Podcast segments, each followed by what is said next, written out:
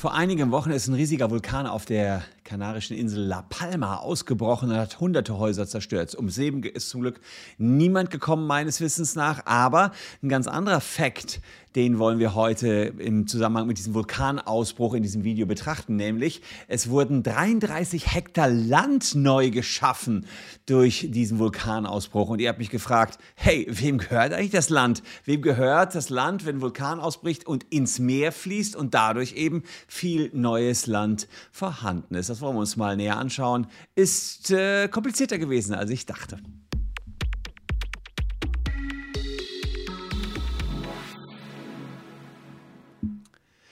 Hallo, ich bin Christian Solmecke, Rechtsanwalt und Partner der Kölner Medienrechtskanzlei Wildeburger und Solmecke und lasst gerne ein Abo für diesen Kanal da, wenn euch rechtliche Themen interessieren. Und das war eine verrückte Frage, die kam von euch. Ihr wolltet wissen, wie sieht es aus mit dem neuen Land? 33 Hektar, das sind immerhin äh, 47 Fußballfelder, die dann neu entstanden sind. Wir schauen mal rein, wie sowas aussieht, wenn ein Vulkan ausbricht. Da hinten seht ihr den Vulkan und hier fließt das neue Land ins Meer und schafft eben, äh, beziehungsweise heiße 1000 Grad heiße Gestein fließt ins Meer und schafft damit 47 neue Fußballfelder Land. Und die Frage ist, wem gehört dieses Land, was da neu entstanden ist? Also riesigste Mengen eben.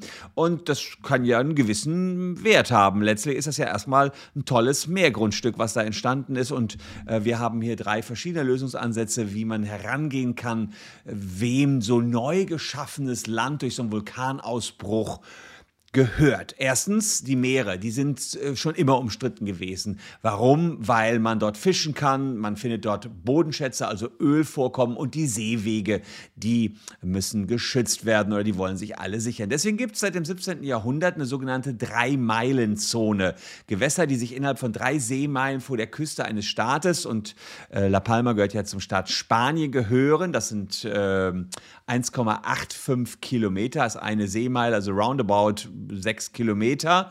Das war so die Länge äh, eines Kanonenschusses. Die äh, gehören noch zum Staat. Also immerhin konnten die es schon so weit schießen, die Kanonen. Drei Seemeilen fand ich ja auch schon interessant. Auf alle Fälle dachte man damals im 17. Jahrhundert, naja, wenn ein Kanonenschuss so weit kommt, dann ist die Überlegung, die Souveränität, die territoriale Souveränität eines äh, Staates endet dort, wo die Kraft der Waffen endet. Also man konnte sich vorstellen, ja, das ist so das, wo wir eine Kanone abschießen können. Aber das ähm, ist dann so ein bisschen ausgeweitet worden. 1921 beanspruchte die Sowjetunion eine Ausdehnung der Drei-Meilen-Zone auf zwölf Seemeilen. Es folgten andere Staaten, Island, Dänemark für die Färöerinseln und äh, für eine Fischereigrenze.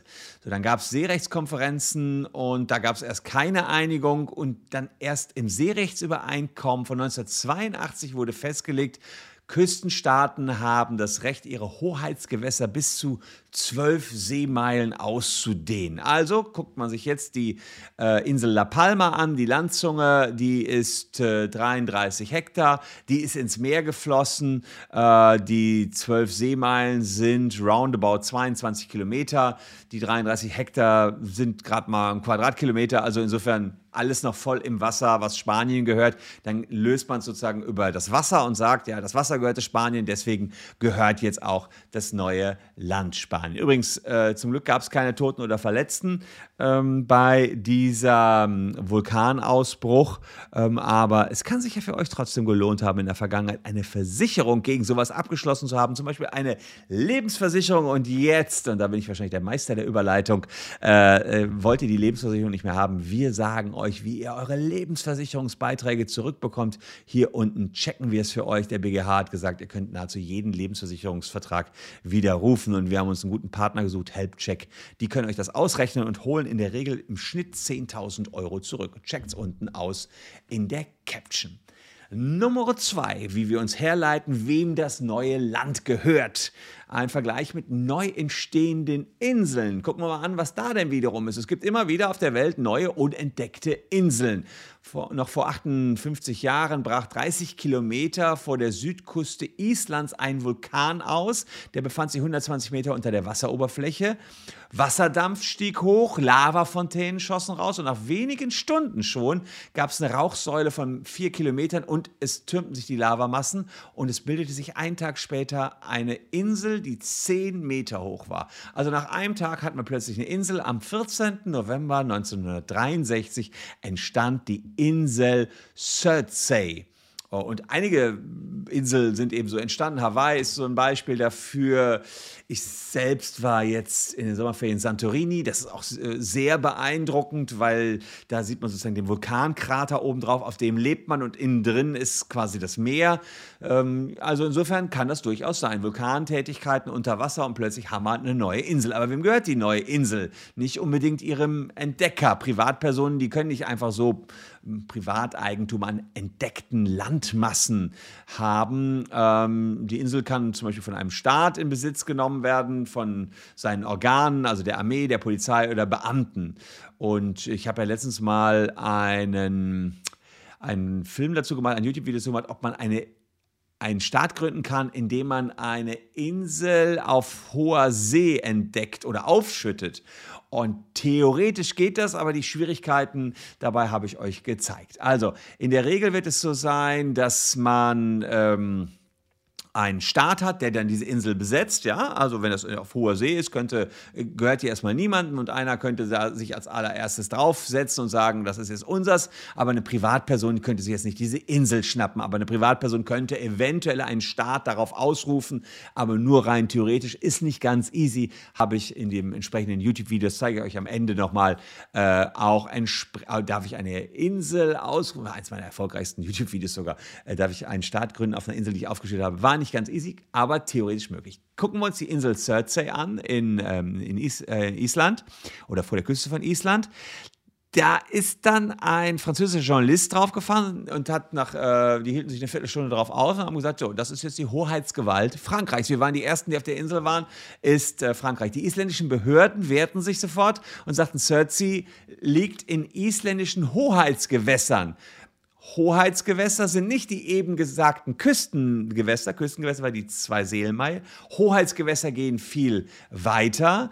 Ähm, die Küstengewässer, da gilt sozusagen das ausschließliche Recht des Staates, Staatsgewalt, aber Hoheitsgewässer sind viel weiter. Ähm, das ist die sogenannte Anschlusszone, die sich an das Küstengewässer, die zwölf Meilen, befindet und in der kann man Hoheitsrechte beanspruchen und deswegen konnte Island die hier beansprechen. Äh, übrigens, äh, Side-Fact am Rande, Surtsey wird gerade durch Wellen, Regen, Wind wieder abgetragen und die Hälfte der Insel ist auch schon wieder weg. Sie wird in 150 Jahren genau da wieder landen, wo sie auch äh, herkam, nämlich im Wasser verschwinden. Also so richtig viel Zeit hat man nicht, sich da niederzulassen. Jedenfalls nicht viele Generationen. Wie sieht das aus mit der Landzunge auf Palma? Naja, da ist natürlich keine komplett neu entstandene Insel passiert, ähm, denn diese Landzunge dockt ja ein bisschen an, noch an La Palma selbst. Und wenn man den Vergleich aber trotzdem mal anstellt, wird man zum Ergebnis kommen, auch dann gehört es zu Spanien, denn genauso wie Surtsey ist das natürlich noch im Hoheitsgebiet des Staates. Und egal, wer jetzt diese neuen Lavamassen entdeckt, kann der dort nicht äh, entsprechend das Land ausrufen.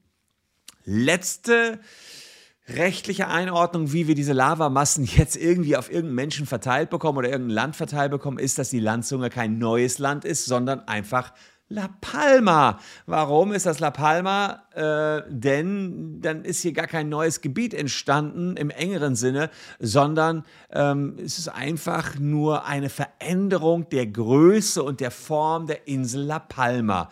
Und dafür spricht, dass es aus naturwissenschaftlicher Sicht ja ganz klar ist, dass sich Landesgrenzen immer mal wieder verändern, Flüsse fließen irgendwie anders oder hm, selbst Gletscher schmelzen ab. Da gab es doch auch mal sowas, dass, da, dass sich dadurch Landesgrenzen verändert haben und, und, und zwar um viele Meter verändert haben.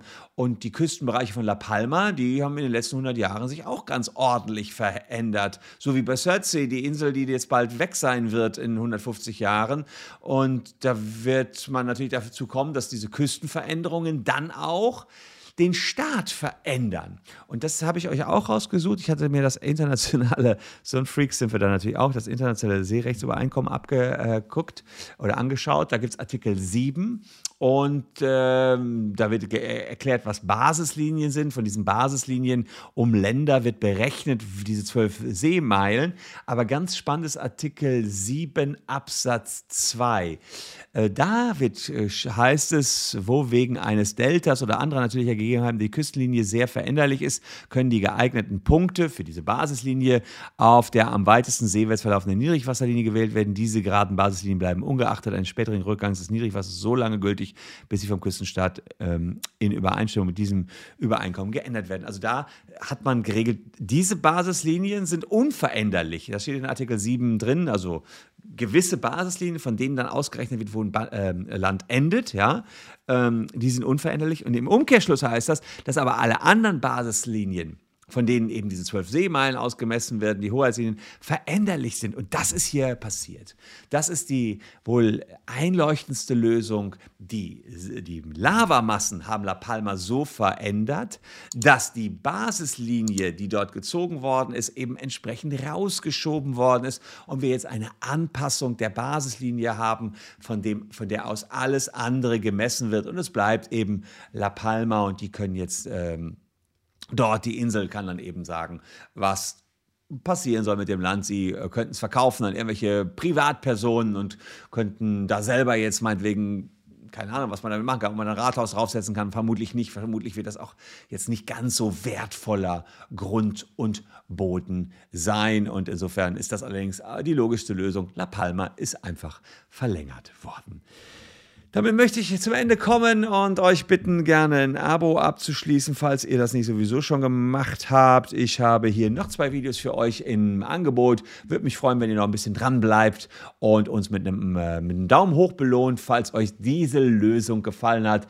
Ähm, selbst wenn sie ein bisschen auf der Hand lag, war es aber ganz schön schwer, die herzuleiten. Jedenfalls hat das uns einiges an Mühe gekostet. Ich danke euch für eure Aufmerksamkeit. Ich wünsche euch einen wundervollen Tag. Tschüss und bis dahin.